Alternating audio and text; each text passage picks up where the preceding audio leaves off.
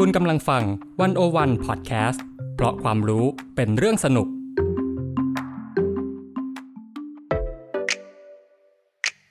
One-O-One In Focus เจาะไฮไลท์เด่น เศรษฐกิจสังคมการเมืองทั้งไทยและเทศโดยกองบรรณาธิการ The One-O-One dot World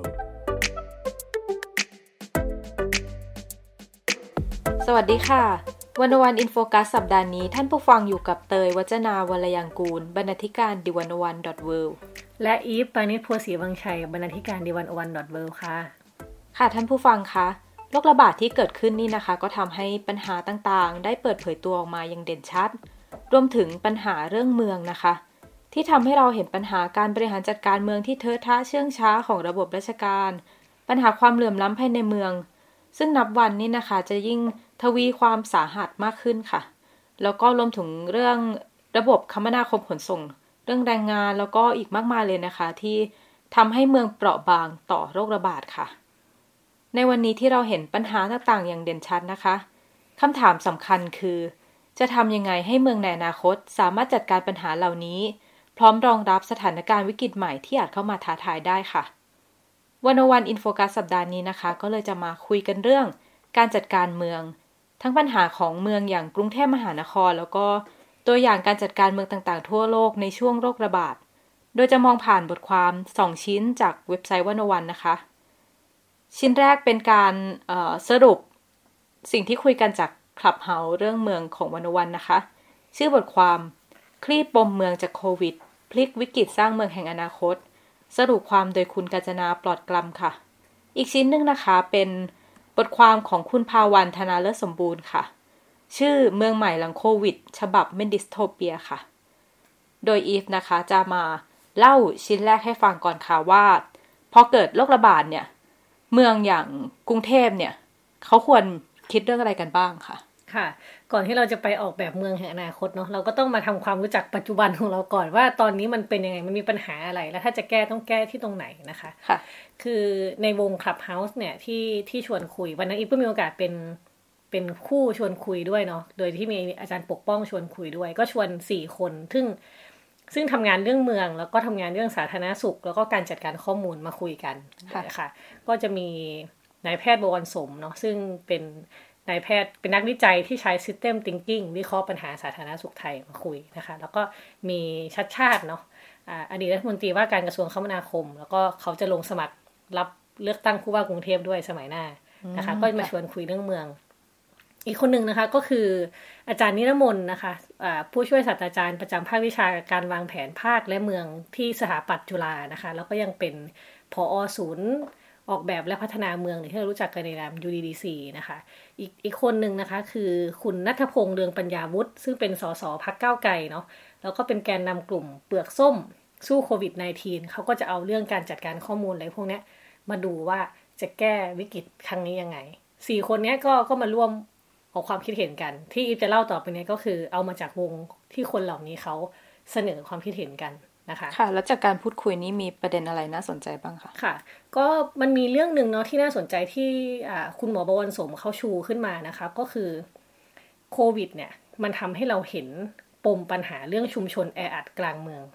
ค่ะ อย่างที่เราเห็นว่ามันมีคัสเตอร์อย่างคลองเตยใช่ไหมคะ หรือว่าก่อนหน้านี้ก็จะมีชานเมืองหน่อยที่มีตรงหลักสี่หรือเปล่าคะที่มีตรงหลักสี่แล้วก็มีที่แรงงานต่างชาติมาอยู่เยอะ อ่าที่มหาชัยหรืออะไรเงี้ยนะคะคะไอ้ตรงเนี้ยที่แต่เดิมอะ เราอาจจะรู้ว่ามันแออัดแต่พอโควิดมาเนี่ยรู้เลยว่านี่คือปัญหาใหญ่ที่เราควรจะแก้ไขจริง ๆ เพราะว่าอย่างที่เรารู้ว่า เวลาเราบอกว่า เนี่ย ให้หยุดอยู่บ้าน ให้กักตัวให้โซเชียลดิสแทนซิ่งแต่ว่าสมมติที่คลองเตยเนี่ย บ้านหลังหนึ่งเนี่ยอยู่กันสิบกว่าคน เขาจะไปแยกตัวกันยังไง มันทำไม่ได้นะยังไง เขาก็ไม่สามารถ สร้างระยะห่างกันได้เพราะปกติก็คือไม่มีที่จะอยู่กันอยู่แล้ว ใช่ค่ะ ดังนั้นการที่เรามีชุมชนแออัดหรือมีที่อยู่อาศัยที่ไม่มีสุขอนามัยที่ดีเพียงพอเนี่ย พอมีโรคระบาดมานี่คือจบเลยเรื่องเรื่องการป้องกันอะไรเงี้ยคือเมืองมันไม่ควรมีพื้นที่แบบนี้ เยอะ จนทำให้มันเกิด พอโรคระบาดมาปุ๊บมันมันจัดการไม่ได้คือเขาไม่สามารถหลีกเลี่ยงการติดเชื้อได้เลย ใช่ค่ะ ดังนั้นไอ้นโยบายว่าอยู่บ้านหยุดเชื้อเพื่อชาติอะไรเงี้ยคือถึงอยากทำเพื่อชาติแค่ไหนก็ก็อาจจะหยุดไม่ได้นะคะหยุดอาจจะเชื้ไม่ด้ต้องอยากทำเพื่อชาติก็ได้อยากทำเพื่อตัวเองนี่แหละ ก็ทำไม่ได้นะใช่ใช่ใช่ค่ะ ก็นั่นแหละ อ่า คุณหมอวันสมก็เลยบอกว่าคำตอบในการแก้ไขปัญหาเนี้ยมันมันอาจจะเป็นเรื่องการบูรณาการการเยียวยาด้านเศรษฐกิจ แล้วก็สังคม เข้ากับเรื่องการควบคุมโรคโดยตรงนะคะ ยังไงหมอวันสมก็ก็บอกว่าที่ผ่านมาเนี่ย รัฐเนี่ยมักแยกสองเรื่องนี้ออกจากกันอย่างสิ้นเชิงก็คือ แยกเรื่องเศรษฐกิจและสังคมเนี่ยกับเรื่องการควบคุมโรคออกจากกันเลย อืมแต่ว่าจริง ๆ แล้วเนี่ยมันมันไม่จำเป็นต้องรอให้โรคระบาดซาลงแล้วค่อยไปเยียวยาคนเนาะแต่ว่าต้องใช้โอกาสนี้ในการเข้าไปช่วยเหลือ ให้คนในชุมชนในอัดกลางเมืองเนี่ยอยู่ได้ แล้วก็สามารถกักตัวเพื่อความปลอดภัย ทั้งต่อตัวเขาแล้วก็ชุมชนนะคะ นอกจากนี้เนี่ยการใช้คนตกงานเป็นขุมพลังในการควบคุมโรคในพื้นที่ของชุมชนตัวเองเนี่ย ก็ถือว่าเป็นทั้งโอกาสในการสร้างงานให้คนในชุมชนด้วย เพราะว่าเขาออกไปทำงานที่อื่นไม่ได้ใช่ไหมแล้วก็ทำให้การควบคุมโรคง่ายขึ้นอีกด้วยนะคะ แต่ว่าแน่นอนว่าสิ่งสำคัญเนี่ยมันไม่ใช่แค่ว่าเอ้ยมอบพื้นที่ให้คนเหล่านี้กักตัว แล้วก็เยียวยาทางเศรษฐกิจเท่านั้น แต่ว่ามัน การเพิ่มขีดความสามารถนะคะในการตรวจเชิงลุกเนาะอันนี้เป็นสิ่งสำคัญมากก็คือที่ผ่านมาเนี่ยเราอาจจะมีการตรวจเชิงลุกน้อยเกินไปค่ะค่ะการตรวจเชิงลุกในชุมชนแออัดเนี่ย ก็จะเป็นหัวใจสำคัญที่จะช่วยทำให้เราแบบช่วยผู้ติดเชื้อเนี่ยอืมเออเอาอย่างผู้ที่ทันท่วงติดทีเชื้อออกมา แล้วก็ไม่ให้การติดเชื้อเนี่ยมันลุกลามออกไป ใช่ ก่อนค่ะที่เราจะควบคุมได้ค่ะใช่ใช่แต่ว่าทั้งหมดนี้เนาะคุณหมอบอลสงก็บอกว่ามันเป็นแค่ทางออกวิกฤตระยะสั้นเท่านั้นเนาะอืม ค่ะไอ้การทำแบบเนี้ย แต่ว่าทำทางออกในระยะสั้นเพื่อทางออกในระยะยาว แล้วต่อไประยะยาวคือ ค่ะ ระยะยาวเราก็ต้องเราก็ต้องปรับวิธีคิดใหม่เนาะมันคือการแก้ปัญหาเชิงโครงสร้างเลย ปรับเปลี่ยนวางแผนนโยบายเลยนะคะ คือหมอวันสมก็บอกว่ามันมีวิธีคิดในเชิงเศรษเศรษฐกิจอย่างหนึ่งคือเรายังติดประเทศไทยยังติดเรื่องกับดักรายได้ปานกลางอยู่ค่ะหมายความว่า เราเน้นแรงงานราคาถูก ตลอดเวลา เออไม่ว่าจะเป็นแรงงานจากต่างจังหวัดหรือว่ากลุ่มแรงงานจากประเทศเพื่อนบ้านนะคะ ซึ่งพอแรงงานราคาถูกนี่เป็นยังไง แรงงานเหล่านี้เขาก็ไม่สามารถจ่ายเงิน เพื่อสร้างที่อยู่อาศัยที่ถูกสุขลักษณะได้ใช่ไหมไม่ได้เขาก็ต้องไปอยู่แบบแออัดหนาแน่น อย่างที่คลองเตยก็แรงงานที่ทำงานที่ท่าเรืออะไรเงี้ยเขาก็ก็ต้องมาทำอยู่อยู่รวมกันเป็นแสนแสนๆคนในในพื้นที่ตรงนั้นนะคะ แล้วถ้าเรายังปล่อยให้ระบบเศรษฐกิจเป็นอย่างนี้ต่อไปเนี่ย ปัญหาแบบนี้ก็ไม่หายไปหรอก มันก็จะเกิดซ้ำอีก ครั้งนี้เป็นโควิด ครั้งหน้าก็อาจจะเป็นอะไรก็ไม่รู้ ก็จะทำให้เกิดปัญหาอีกนะคะ ดังนั้นหมอวันสมก็เลยบอกว่า การแก้ปัญหาเชิงสาธารณสุขเนี่ย จึงเป็นแค่ยอดภูเขาน้ำแข็งเท่านั้น แต่ต้องแก้เชิงเศรษฐกิจและสังคมด้วยค่ะโควิด นี่มันทำให้เราเห็นเลยนะคะ ว่าเรื่องปัญหาความเหลื่อมล้ำเนี่ย มันมันไม่ใช่แค่เรื่องของคนกลุ่มหนึ่ง สมมติว่าคนในชุมชนในอาจเขาอยู่กันเยอะๆ ไม่สามารถเข้าถึงที่อยู่อาศัยที่มันถูกสุขลักษณะได้เนี่ย มันก็เพิ่มจำนวนผู้ติดเชื้อ แล้วก็ทำให้สถานการณ์โรคระบาดมันแย่ขึ้นแล้วมันก็ส่งผลไปถึงคนกลุ่มอื่น ๆ ที่อาจจะอยู่คนชั้นกลางระดับบนหรือว่าคนชั้นบนด้วยค่ะ คือทุกอย่างมันโยงใยกันหมดเนาะไม่ว่าค่ะคุณจะมองว่าคุณเป็นคนจนหรือคนรวย เราจึงไม่ควรจะทิ้งคนกลุ่มใดเลยนะคะค่ะ ทีนี้มันก็พอเราเห็นแล้วเนาะว่าปัญหาชุมชนแออัดมันเกิดจากปัญหาทางเศรษฐกิจด้วยเนี่ย มันก็มีการมาคุยกันว่าอ้าวแล้วศาสตร์แห่งเมืองล่ะ การวางแผนเมืองการทำความเข้าใจเมืองเนี่ย มันต้องเปลี่ยนไปยังไงบ้างไหม ในเมื่อโควิดเข้ามาแล้วเราก็เห็นเลยว่า เมืองใหญ่ ๆ มันอาจจะไม่รองรับวิกฤตครั้งนี้ได้นะคะ คือการออกแบบและวางผังเมืองที่มีโจทย์ทางด้านสาธารณสุขเป็นโจทย์หลักเนี่ย ก็กำลังเผชิญหน้ากับความเปลี่ยนแปลงครั้งใหญ่เหมือนกันนะคะเอ่อ โดยที่อาจารย์แดงเนี่ยหรืออาจารย์นิรมนต์จาก UDDC นะคะ เรียกว่าเป็น point of no return เนอะเป็นจุดที่ไม่อาจหวนกลับได้แล้วนะคะ ก็อาจารย์นิรมนต์บอกว่าโควิดเนี่ยกำลังท้าทายแนวคิดของเมืองที่เราสมาทานกันอยู่ตอนนี้นะคะ ทั้งหลักการหลักเกณฑ์มาตรฐานการออกแบบวางผังในตอนเนี้ยยังไม่เพียงพอสำหรับเมืองแห่งยุคโควิดนะคะ มันมีอยู่สองประเด็นเนาะที่นักวางผังเมืองเนี่ยจะจะเชื่อว่าถ้ามีสิ่งเนี้ย คือเมืองจะเป็นเมืองที่ดีค่ะค่ะ ก็คือมีแนวคิดเรื่องความหนาแน่นหรือ density นะคะ แล้วก็การเชื่อมต่อของเมืองหรือ connectivity นะคะก็คือเขาเชื่อว่าเมืองที่ดีเนี่ยคือเมืองที่มีความหนาแน่นหนาแน่นนะไม่ใช่แออัดเมืองที่หนาแน่นมันมันยังไง ก็คือมันจะประหยัดในการลงทุนสาธารณูปโภคอืมค่ะหรืออย่างสมมุติ ตอนเนี้ยเราคนเราไปอยู่ คนเราไม่ค่อยมีที่อยู่อาศัยแนวราบเลยใช่ไหม เรากลายเป็นที่อยู่อาศัยแนวตั้งกัน พวกคอนโดพวกอะไรเงี้ยในในกรุงเทพนะคะ หรือเมืองใหญ่อื่นๆเนาะทีนี้เนี่ยมันประหยัดในการลงทุนสาธารณพวกเสร็จ มันยังนำมาซึ่งความมีชีวิตชีวา ใช่ไหมผู้คนเดิน ภาษาอีสานเรียกส่วนสานเดินส่วนเออพลุกพล่านพพบปะกันมีมีสังคมมันได้แบบ เจอผู้คนมีปฏิสัมพันธ์อะไรอย่างนี้เนาะแล้วก็มีการพบปะสังสรรค์โอกาสในแง่เศรษฐกิจและสังคมใช่ ไหมคะมีร้านคงร้านค้ามีอะไรเงี้ยฟังดูแล้วไม่ดีต่อโรคระบาดใช่ใช่เออแต่ว่าก่อนที่จะมีโรคระบาดเราใช่ถ้าเมืองเป็นแบบนี้รู้สึกโอ้ยมันสดชื่นนี่คือเมืองที่ดีจังเลยอ่าอืมเออแต่แต่ว่ายิ่งเมืองที่ยิ่งแน่นคนยิ่งเยอะเนี่ยมันกลับเป็นจุดอ่อนในการบริหารจัดการระหว่างคนนะคะ จนทำให้มีผลต่อการติดโรคระบาดได้ง่าย เหมือนตอนนี้ที่เราต้องปิด ก่อนหน้านี้เนาะช่วงช่วงหนักๆปิดเมืองต้องปิดตลาดปิดห้างอะไรหมดลยเราไม่ต้องการความหนาแน่น ใช่ค่ะหนาแน่นของคน หรือไม่แต่สวนสาธารณะก็คือต้องปิดไปด้วยเหมือนกันใช่อะไรอย่างเงี้ยอืมเมื่อกี้คือเรื่อง density เนาะหรือเรื่องความหนาแน่น ตอนนี้เราก็มาเรื่อง connectivity หรือว่าเรื่องการเชื่อมต่อของเมือง คือที่ผ่านมาเนี่ย เรามักพูดถึงเรื่องการเปลี่ยนถ่ายจุดสัญจรจากรถไฟฟ้าถึงสนามบินอ่ารถไฟฟ้าไปถึงศูนย์การค้าไปถึงแหล่งท่องเที่ยวอะไรอย่างนี้เนาะเพราะว่ามันคือสถานที่รวมตัวของผู้คนทุนแล้วก็ทรัพยากร แล้วก็นำแล้วก็ความมั่งคั่งด้วยนะคะ แต่ว่ากลายว่าทุกวันเนี้ยยิ่งมีจุดเชื่อมมากเลยก็ยิ่งเสี่ยงติดโรคมาก ทุกวันนี้เราอยากจะตัดการเชื่อมต่อกันใช่เราไม่อยากจะเชื่อมต่ออะไรทั้งสิ้น ทีนี้เนี่ยพอมันโรคระบาดมันมาสะเทือนมันมาเขย่า ความความเชื่อเรื่องเมืองที่ดีว่ามันมีองค์ประกอบประมาณเนี้ยนะคะ แล้วเลยต้องกลับมามองกรุงเทพเนาะว่าการแก้ไขปัญหาสาธารณสุขที่ที่เปราะบางเนี่ยหรือว่าการสร้างผังเมืองสุขภาวะเนี่ย ก็ยังดูเหมือนจะเป็นเป้าหมายที่ห่างไกลนะคะ แต่ว่าทีนี้ก็น่าสนใจเพราะว่าคุณชัดชาติเขาก็เสริมประเด็นนี้ขึ้นมา คุณชัชชาติเนี่ยชวนเรามองเมืองให้ชัดขึ้นผ่านสี่ character ของเมืองนะคะ เพื่อเพื่อที่ทำให้ตอบคำถามได้ว่าทำไมเมืองมันถึงเปราะบางต่อวิกฤตการโควิดนะคะ ก็คุณชัชชาติก็ก็ทวนสิ่งที่อาจารย์นิรมนต์พูดว่าเมืองเนี่ยต้องการให้คนอยู่แน่น เพื่อให้งานมีประสิทธิภาพ ก็คืองานการทำงานอะอืมเออเพราะฉะนั้นคนจึงจำเป็นต้องอยู่ใกล้งาน อันนี้ก็คือในโลกทุนนิยมมันก็จะประมาณเนี้ยนะคะ ในการที่คนเข้ามาทำงาน อยู่หนาแน่นมารวมกันทำงาน หาเงินอะไรเงี้ยทีนี้เนี่ยเพราะความจำเป็นของคนและงานนี่เองอะก็เลยทำให้เมืองหนาแน่น แล้วก็ทำให้เมือง connect กันจนทำให้โรคระบาดถึงกันอย่างรวดเร็วนะคะ อันนี้คือ character แรกเนาะ character ที่สองก็คือเมืองมันมีความ specialize มากขึ้น คุณชาชาติเดี๋ยวยกตัวอย่างให้เห็นภาพชัดๆว่า เราทุกคนเนี่ยต่างก็เป็นฟันเฟืองตัวหนึ่งของเมือง ไม่ว่าจะเป็นคนขับรถเมย์เป็นแม่บ้าน เป็นลุงยามนะคะ หรือว่าเป็นเป็นพนักงานออฟฟิศอะไรเงี้ยถ้าเมื่อไหร่ที่มีใครหยุดงานน่ะคนในเมืองจะเกิดปัญหาทันทีอืมเออเพราะว่ามันเชื่อมต่อกัน สมมุติว่า สมมุติว่าเตยจะไปทำงานเนี่ย สมมุตินั่งรถเมย์ไป คนขับรถเมย์หยุดสายประจำที่ขับไป ไม่ได้ดิ ไม่ได้ใช่ไหมอืมต้องเดินไปแล้วซึ่งไกลอีกอะไรเงี้ยคือคือเมืองมันมันสอดประสานกันเป็นเนื้อเดียวเนาะอืม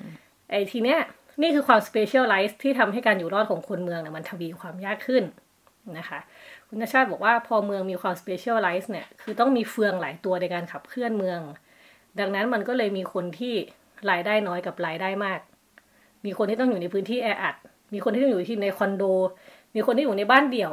คือคือเราไม่มีคนที่อยู่ในระดับเดียวกันหมดอะพูดง่ายๆอืมแต่ว่าหน้าที่ของรัฐเนี่ยก็คือต้องทำให้คนทุกระดับเนี่ยเข้าถึงโอกาสได้เท่าเทียมกันค่ะซึ่งเป็นเรื่องของการบริหารจัดการนะคะ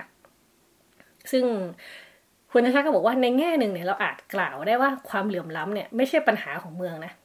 แต่เป็น character ของเมือง แต่แต่แต่พูดอย่างนี้ไม่ใช่ว่าเราจะไม่จัดการความเหลื่อมล้ำนะ แต่ต้องยอมรับว่านี่คือ character ของเมือง คือมันต้องมี เหมือนว่าคนหลายระดับคนหลายรูปแบบมาใช่อยู่รวมกัน ใช่แต่ว่า ไม่ไม่ไม่มันไม่ใช่ว่าสิ่งนี้ทุกเมืองบนโลกต้องเป็นเนี่ยเราเราต้องยอมรับว่าเมืองสมมุติกรุงเทพเนี่ยความเหลื่อมล้ำเหลื่อมล้ำเป็น character ของของกรุงเทพอืมแต่ว่า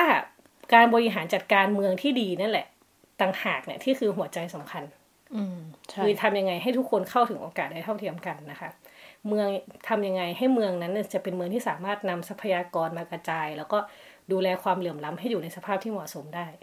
ก็คือการบริหารจัดการต้องคิดถึงคนในทุกๆระดับ ใช่ค่ะค่ะคุณชาชาก็ยังย้ำอีกนะคะว่าวิกฤตโควิดกว่าหนึ่งปีที่ผ่านมาเนี่ยเปิดแผลให้เราเห็นมากเลยว่า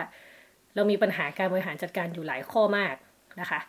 ก็ก็ยกตัวอย่างมาเนาะอย่างเรื่องแรกเนี่ยก็คือเมืองของเราเนี่ยมีแต่สโลแกน แต่ไม่มียุทธศาสตร์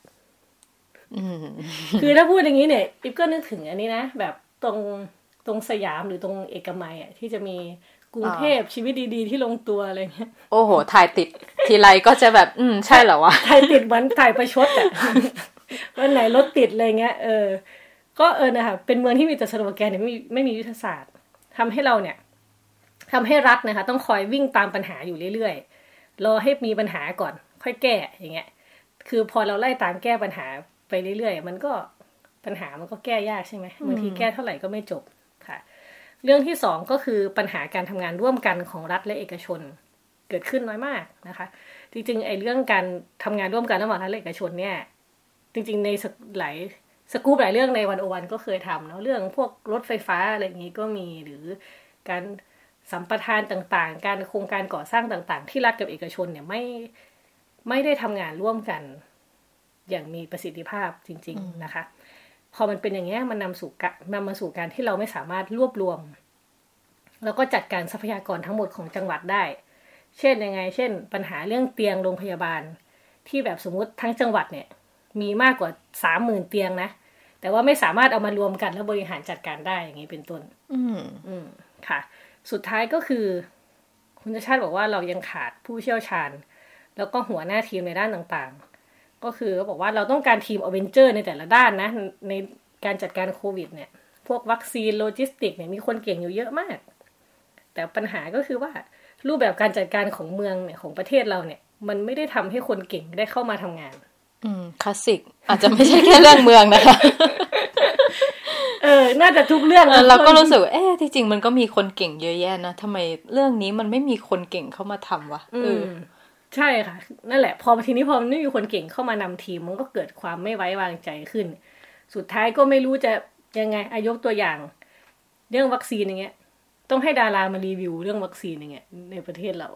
คือเราไม่มีผู้เชี่ยวชาญแล้วเหรอจากทางภาครัฐที่จะทำให้แบบ เออ คนไว้ใจวัคซีนอะไรแบบเนี้ย อันนี้ก็ตัวอย่างเล็กๆนะคะ ทีนี้เนี่ย พอความไม่ไว้ใจที่คุณชาชาติกล่าวถึง มันก็กระทบถึงความเชื่อมั่นที่ประชาชนมีต่อรัฐ เออแล้วความเชื่อมั่นที่รัฐมีต่อประชาชน ก็คือทั้งคู่ต่างต่างไม่เชื่อใจกันแล้วกันนะคะ ทีนี้คุณนัทพงศ์เนี่ยซึ่งเป็นสสพักก้าวไก่เนี่ยนะคะ ก็เสนอว่าทางแก้ปัญหาง่าย ๆ เลยนะ ซึ่งเราก็คุยกันมานานแล้ว แต่ทำไมมันไม่ไม่ค่อยเกิดขึ้นนะคะ ก็คือ รัฐเนี่ยต้องเปิดเผยข้อมูลที่แท้จริงต่อประชาชน เออ ใช่ ง่ายนะ แบบเปิดเถอะเออ บางเรื่องก็พูดไม่ชัด บางเรื่องก็พูดไม่ตรงกันอะไรเงี้ย คนก็ยังงง ยิ่งในภาวะวิกฤตแบบนี้ยิ่งแบบงงไปกันใหญ่เลยนะนะคะ คุณนัทพงศ์เนี่ยซึ่งเป็นคนที่ใช้เทคโนโลยีในการจัดการข้อมูลอยู่แล้วเนี่ย ก็เสนอนะคะว่า คือคือคุณนัทพงศ์เองก็มีความพยายาม เน้นเรื่องการเปิดเผยข้อมูลเนาะ เพราะว่าพอประชาประชาชนเนี่ยรับรู้ข้อมูลเท่ากัน เขาก็เอาไปปรับใช้ได้เนาะ ซึ่งสิ่งนี้มันจะเกิดขึ้นคือถ้ารัฐเชื่อมั่นในประชาชนเนี่ย คุณก็จะเปิดเผยข้อมูลกับประชาชนเออ แล้วเขาประชาชนก็จะสามารถตอบสนองต่อสถานการณ์ได้ถูกต้อง แล้วประชาชนก็จะเชื่อมั่นในรัฐด้วย ใช่ค่ะ มันก็คือการเปิดเผยข้อเท็จจริงกันนั่นแหละ คุณนัทพงศ์ยกตัวอย่างการตรวจเชิงลุกในต่างประเทศนะคะ เช่นอังกฤษเนี่ยตอนนี้มีการส่งและปิดเทสนะคะ ให้ไปให้ประชาชนตรวจโควิดได้ด้วยตัวเองอืมซึ่งถือได้ว่าเป็นการกระจายงบประมาณที่มีประสิทธิภาพ แล้วก็กระจายคนดำเนินการออกไป คือรัฐก็แค่อุดหนุนค่าชุดตรวจเนี่ย แล้วก็จัดการเรื่องมาตรฐานชุดตรวจอย่างเดียว ที่เหลือก็ให้คนเขาจัดการกันเอง อืมใช่ ทุกวันนี้จะตรวจโควิดก็ไม่ได้ง่ายนะ ใช่ ขนาดว่าเราตอนนี้เรามีการติดเชื้อเยอะ คนคนที่เคยตรวจแล้วครั้งหนึ่งก็ไปตรวจซ้ำฟรีไม่ได้ต้องเสียเงินเอง อย่างเงี้ย คือจนมันมีที่คนเอามาทำรูปโปรไฟล์ Facebook อะ มึงว่ากูติดยังวะเออ คือเราไม่สามารถเข้าถึงการตรวจได้ทันที ใช่ คนก็บอกว่าถ้าไม่มีถ้าไม่มีความเสี่ยงก็ไม่ต้องกังวลสิ แต่เราก็จะรู้ได้ไงว่าเราแบบเสี่ยงหรือไม่เสี่ยง ทุกวันนี้มันแบบแทบไม่ได้มีคลัสเตอร์อะไรแล้วอะคือทุกที่คือแบบเออติดกันหมดแล้ว ทุกที่เป็นคลัสเตอร์ประมาณอืม ก็เนี่ยแหละ ทีนี้เขาไอ้คุณนัทพงศ์ก็บอกว่าฝ่ายบริหารในประเทศไทยเนี่ยยังไม่ได้เปิดรับเรื่องนี้มากนักนะคะ เพราะว่าอาจจะกังวลเรื่องการแปลผลที่ผิดพลาดอะไรอีก ยังไม่นับว่าการ กระบวนการในการจัดซื้อในการส่งนี่ไม่รู้ว่า จะมี พอเป็นประเทศไทยทุกอย่างดูยากไปหมดเลยนะเห็นในต่างประเทศแบบ สามารถเดินเดินเดินอยู่ริมถนนก็เอาแวะไปตรวจได้เลยเป็นพูดแบบนี้เป็นคนชังชาติหรือเปล่าไม่ใช่ค่ะ เราก็อยากให้เรามีอะไรดีๆบ้างโอเค โอเค อะ ก็นั่นแหละ แต่ว่าก็ก็ท้ายที่สุดนะคะ ในเชิงปฏิบัติเนี่ย มันก็อาจจะไม่มีการตรวจไหนที่มันได้ผลแม่นยำร้อยเปอร์เซ็นหรอก อืม แต่ว่ามันก็มันก็ขึ้นอยู่กับว่าเออวิธีการตรวจแบบไหนจะตอบสนองต่อสถานการณ์ไหนได้ดีที่สุดนะคะค่ะในท้ายที่สุดแล้วเนี่ย คุณนัทพงศ์ก็ยกตัวอย่างว่าการตัดสินใจของรัฐบาลอังกฤษเนี่ยอย่างที่เราพูดเมื่อกี้เป็นตัวอย่างเรื่องความเชื่อมั่นที่รัฐมีต่อประชาชน ค่ะ ค่ะเมื่อกี้นะคะ เราก็เห็นเอ่อเรื่องบทเรียนที่เราเห็นจากโควิด ในเรื่องการจัดการเมืองซึ่งเป็น ในบริบทของประเทศไทยแล้วนะคะ เราก็อยากจะชวนไปดูว่าทั่วโลกเนี่ยเมืองต่างๆ เขามีบทเรียนอะไรบ้าง พอมันเกิดโควิด ขึ้นมานะคะ เรื่องแรกที่เมืองใหญ่ๆ ทั่วโลกเขาคิดกันนะคะ คือเรื่องการใช้เทคโนโลยีดิจิทัลค่ะ เพราะว่าพอมีโรคระบาดขึ้นมาแล้วนะคะ เรื่องการ work from home หรือว่า teleworking หรือว่าเรียนออนไลน์เนี่ยก็กำลังกลายจะเป็นบรรทัดฐานใหม่ของคนเมือง แล้วก็จะกลายเป็น new normal ของคนเมืองนะคะ แต่ว่า คงไม่ใช่ทุกงานที่สามารถทำจากบ้านได้ แล้วก็ไม่ใช่ทุกคนนะคะ ที่สามารถเข้าถึงเทคโนโลยีดิจิทัลได้ ในรายงานของ ILO เนี่ยก็มีการระบุว่า 61%ของแรงงานทั่วโลกนะคะ หรือว่าประมาณ 2,000 ล้านคนเนี่ยเป็นแรงงานนอกระบบ ไม่มีหลักประกันทางสุขภาพ การดูแลความปลอดภัยหรือว่าการมอบอุปกรณ์ป้องกันโรคระบาดจากนายจ้างนะคะ แล้วส่วนใหญ่เนี่ยก็ไม่สามารถทำงานจากบ้านได้ เพราะว่า ธรรมชาติของงานเนี่ย ไม่เอื้ออำนวยค่ะอืมค่ะ สิ่งนี้มันก็คือเป็นเรื่องความเหลื่อมล้ำนะคะ แล้วก็มีอีกเรื่องหนึ่งคือเรื่องเออมาตรการดูแลความเป็นส่วนตัวนะคะ ซึ่งเป็นประเด็นที่เขาพูดคุยกันอยู่ในช่วงวิกฤต เพราะหลายเมืองเนี่ยหันมาใช้เทคโนโลยีควบคุมติดตามเอ่อสถานการณ์โควิดอย่างแพร่หลายนะคะเอ่อบางเมืองก็มีการติดตามเส้นทางผู้ติดเชื้อ เช่น เมืองแทกูในเกาหลีนะคะเอ่อ บางเมืองก็ใช้เทคโนโลยีเนี่ยจับตาดูความหนานแน่น แล้วก็การเคลื่อนไหวในเมือง เพื่อว่าคาดคะเนเรื่องการแพร่ระบาดของโรคนะคะ เช่นในบูดาเปสต์ค่ะ คือสิ่งเนี้ยมันจะสามารถต่อยอดในอนาคตได้เป็นฐานข้อมูลของเมืองใช่ไหมคะแต่ว่าเราก็ต้องคิดเรื่องการปกป้องความเป็นส่วนตัวของประชาชนที่เหมาะสมด้วยค่ะ อืม อีกเรื่องนะคะ เอ่อเรื่องความคล่องตัวของเมือง มันมีคำถามขึ้นมาว่าเราจะใช้บริการขนส่งสาธารณะในเมือง ได้ยังไงโดยที่ไม่ให้ติดโรคระบาดคำถามยากจัง เออแบบเออเขาว่าไง ขึ้นรถเมล์แน่น ๆ ใช่ไหมอืมเอออย่างของไทยพอแบบ คนขึ้นรถเมล์น้อยรถเมล์ก็เลยลดเที่ยวลง ก็รอกันเป็นชั่วโมงไป แล้วก็ไปแน่นเหมือนเดิม ก็เลยหนาแน่นเหมือนเดิม คือเออเออเมืองอื่นๆเอ่อในต่างประเทศเขาก็คิดว่าเขาต้องออกแบบเส้นทางคมนาคมใหม่ให้คล่องตัวมีทางเลือกเพิ่มขึ้นแล้วก็สะดวกสบายอื มมากขึ้นนะคะ เพื่อว่าป้องกันการกระจุกตัวบนรถสาธารณะ หรือว่าในอาจจะเป็นป้ายรถเมล์หรือว่าที่ใดที่หนึ่งนะคะอืมหลายเมืองเนี่ยก็เลยช่วยโอกาสนี้ในการปรับปรุง แล้วก็สร้างทางจักรยานเพิ่ม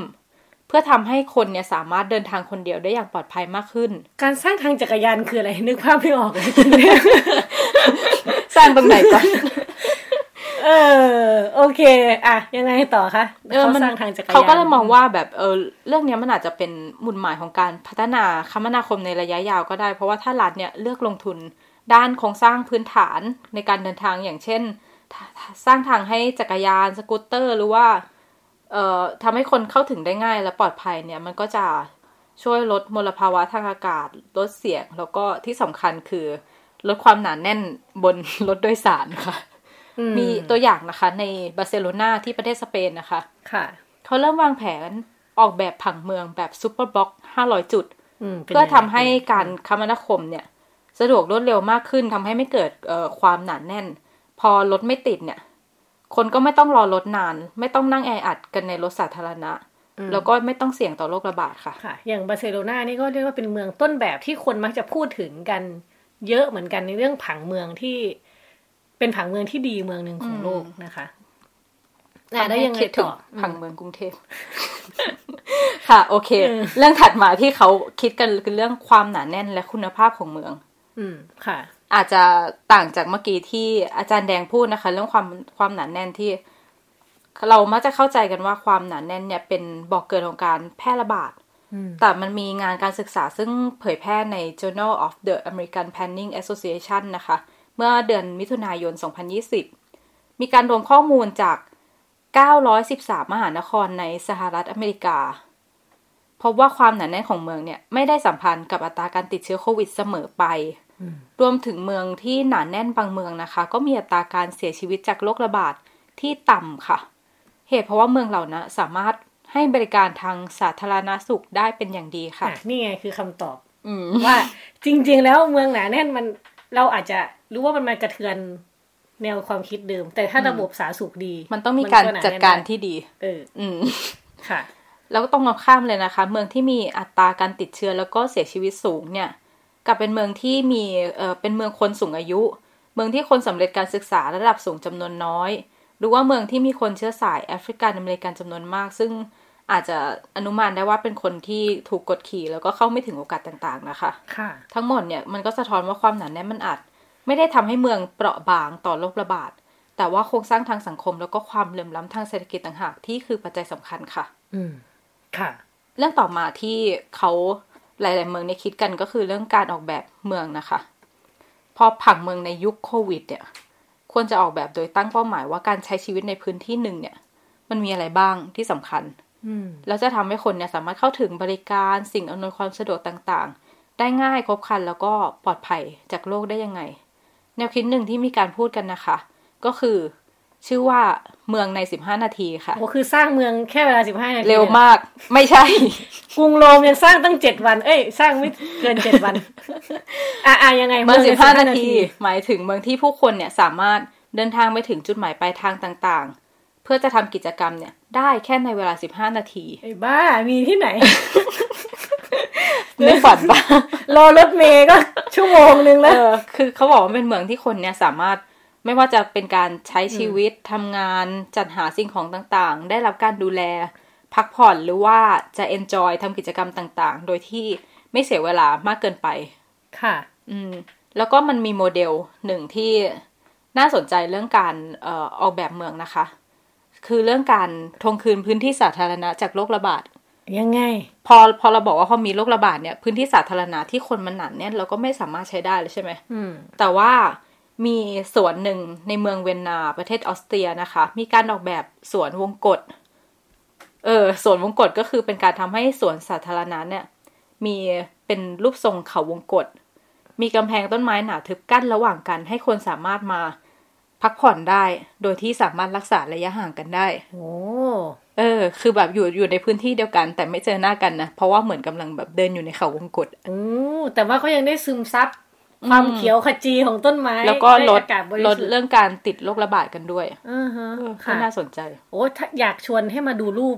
มากๆเลยนะคะสามารถเข้ามาดูได้ในบทความที่วันวันเนาะ ดูเป็นแบบเมืองแห่งอนาคตมากๆเลยใช่ค่ะ คิดถึงหนังแบบมิส r ันเนอร์อะไรแบบนี้ แล้วพอโอเคค่ะค่ะ พอเราพูดว่าอันเนี้ยมันเป็นการปรับตัวในช่วงโควิดใช่ไหมอืมแล้วสิ่งที่เขามองกันต่อไปอะก็คือหลังโควิดมันเป็นยังไง ซึ่งเรามี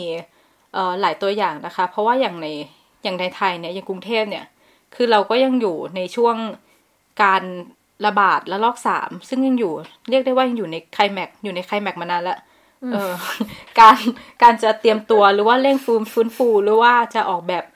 เมืองใหม่ให้รวดเร็วทันสถานการณ์ แล้วก็อาจจะต้องมองตัวอย่างอื่นของ